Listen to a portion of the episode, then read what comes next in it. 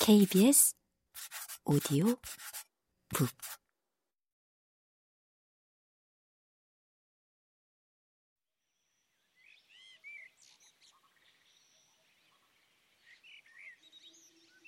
괴로운 심정을 털어놓기 시작했어. 우리는 진입로를 같이 걸었는데 물론 나는 주위를 잘 살펴봤지. 그렇게 관리가 안 된 정원은 처음이야. 정원이 완전히 황폐해졌더군. 식물들이 예술적이기보다는 자연 그대로 살아도록 전혀 신경을 쓰지 않은 인상을 주었어. 소양이 있는 안주인이라면 그 지경이 되도록 방치할 수가 없을 텐데. 건물도 정말 엉망이었지만 딱한 그 영감이 그걸 의식하고 고쳐보려고 하는 것 같았어. 홀 중앙에 커다란 초록색 페인트통이 놓여있고 영감이 왼손에 굵은 붓을 들고 있었거든. 실내의 나무에 페인트를 칠하는 중이었어. 그가 나를 음산한 서재로 안내해서 우리는 긴 대화를 나눴지. 물론 자네가 직접 오지 않았다고 실망하며 이렇게 말하더군. 나처럼 하잘것없는 사람이 엄청난 재정적 손실까지 입은 마당에 셜록 홈즈 씨처럼 유명하신 분의 관심을 한몸에 받을 수 있을 거라곤 기대하지도 않았습니다. 돈 문제는 입에 올린 적도 없다고 안심시켜 주었어. 그러자 그가 말했지. 물론 그러셨겠지요. 홈즈 씨에겐 그것이 예술을 위한 예술이라니 말입니다.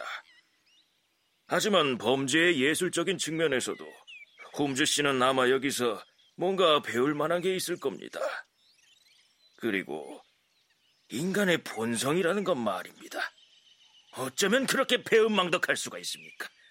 아내의 부탁을 한 번도 거절한 적이 없건만 자기 하고 싶은 대로 다 하고 산 옆에 내가 세상에 또 어디 있다고. 그리고 내 아들뻘인 그 젊은 놈 놈은 내 집을 제 집처럼 들락거렸습니다. 그런데 그들이 결국 나를 어떻게 대접했는지 보시오. 아, 왓슨 박사 정말 무섭소이다. 정말 무서운 세상이오. 한 시간이 넘도록 후렴처럼 그렇게 계속 되뇌더군. 그는 간통을 의심치 않는 것 같았어. 그들 부부는 낮에 왔다가 저녁 여섯 시에 돌아가는 가정부 한 명을 빼고는 단둘이 살았어. 그 사건이 벌어진 날 저녁에 엠벌리 영감은 아내를 위해 헤이마켓 극장 어퍼서클 좌석표 두 장을 사놨다더군. 그런데 마지막 순간에 부인이 머리가 아프다며 극장에 가지 않겠다고 해서 영감이 혼자 갔다더군. 그건 사실인 것 같아. 영감이 쓰지 못한 아내의 좌석표를 꺼내서 보여주었거든. 그건 주목할 만하군. 꽤 주목할 만해. 이렇게 말하며 홈즈는 사건에 점점 흥미가 동하는 듯했다. 계속해봐, 왓슨. 이 이야기가 정말 흥미로워. 그 표는 직접 봤겠지. 좌석 번호는 기억하지 못하겠지만 말이야. 요행이 기억하고 있어. 나는 잠옷 뿌듯하게 대답했다. 우연찮게도 옛날 내 학생 번호와 똑같았거든. 삼십일 번. 그래서 뇌리에 새겨졌지. 잘했어, 왓슨. 그럼 그 영감의 좌석 번호는 삼십 번 아니면 삼십이 번이었겠군. 그렇지. 나는 다소 어리둥절해서 대답했다. 그리고 비열이야. 그건 아주 만족스럽군. 또 무슨 말을 했지? 그가 금고실이라고 부르는 것을 보여주었어. 정말 은행 금고실처럼 철문에 덧문까지 달려있어서 노인 말 맞다나 도둑은 얼씬도 못하겠더군. 하지만 부인은 열쇠를 복제해 두었던 모양이야. 그래서 칠천 파운드 상당의 현금과 유가증권을 가져갔다는 거야. 유가증권? 그걸 어떻게 처분하려고? 영감은 경찰에 증권 목록을 제출했다며 두 사람이 그걸 팔 수 없기를 바란다고 말하더군.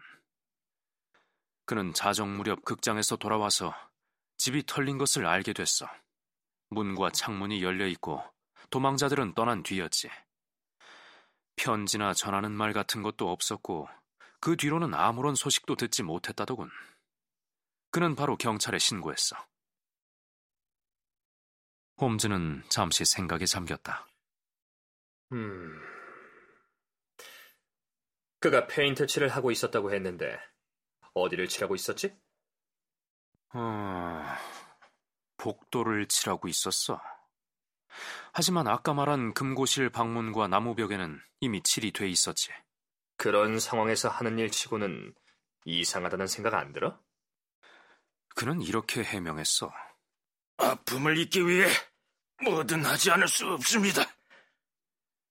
그게 물론 괴팍한 행동이지만 그 영감부터가 분명 괴팍하잖아. 그는 내 앞에서 아내의 사진을 박박 찢더군. 미친 듯이 화를 내며 갈기갈기 찢는 거야. 그리고 이렇게 외쳐댔어. 그 빌어먹을 여자의 얼굴을 두 번 다시 보고 싶지 않아! 또 뭐 없나, 왓슨?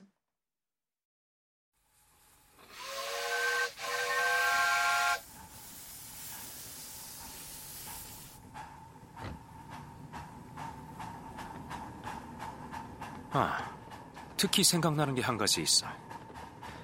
나는 블랙히스역까지 마차를 타고 가서 거기서 기차를 탔는데 막 출발하려는 순간 어떤 남자가 내 옆에 객실로 쏜살같이 올라타는 것을 보았어. 내가 사람들 얼굴을 알아보는 눈썰미가 좋다는 것을 자네도 알 거야, 홈즈. 길에서 나한테 헤이븐 저택을 가르쳐준 키 크고 머리가 검은 그 남자가 분명해. 런던교에서 또다시 봤지만 인파 속에서 놓치고 말았어. 틀림없이 내 뒤를 밟았을 거야. 틀림없어. 틀림없고 말고. 홈즈가 말했다.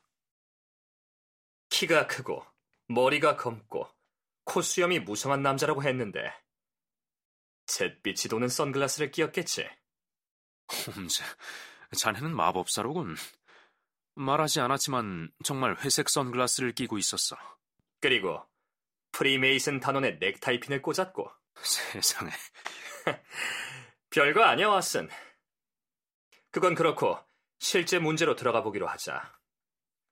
솔직히 이 사건은 주목할 가치도 없이 너무나 단순해 보였는데 갑자기 전혀 다른 양상을 나타내고 있어.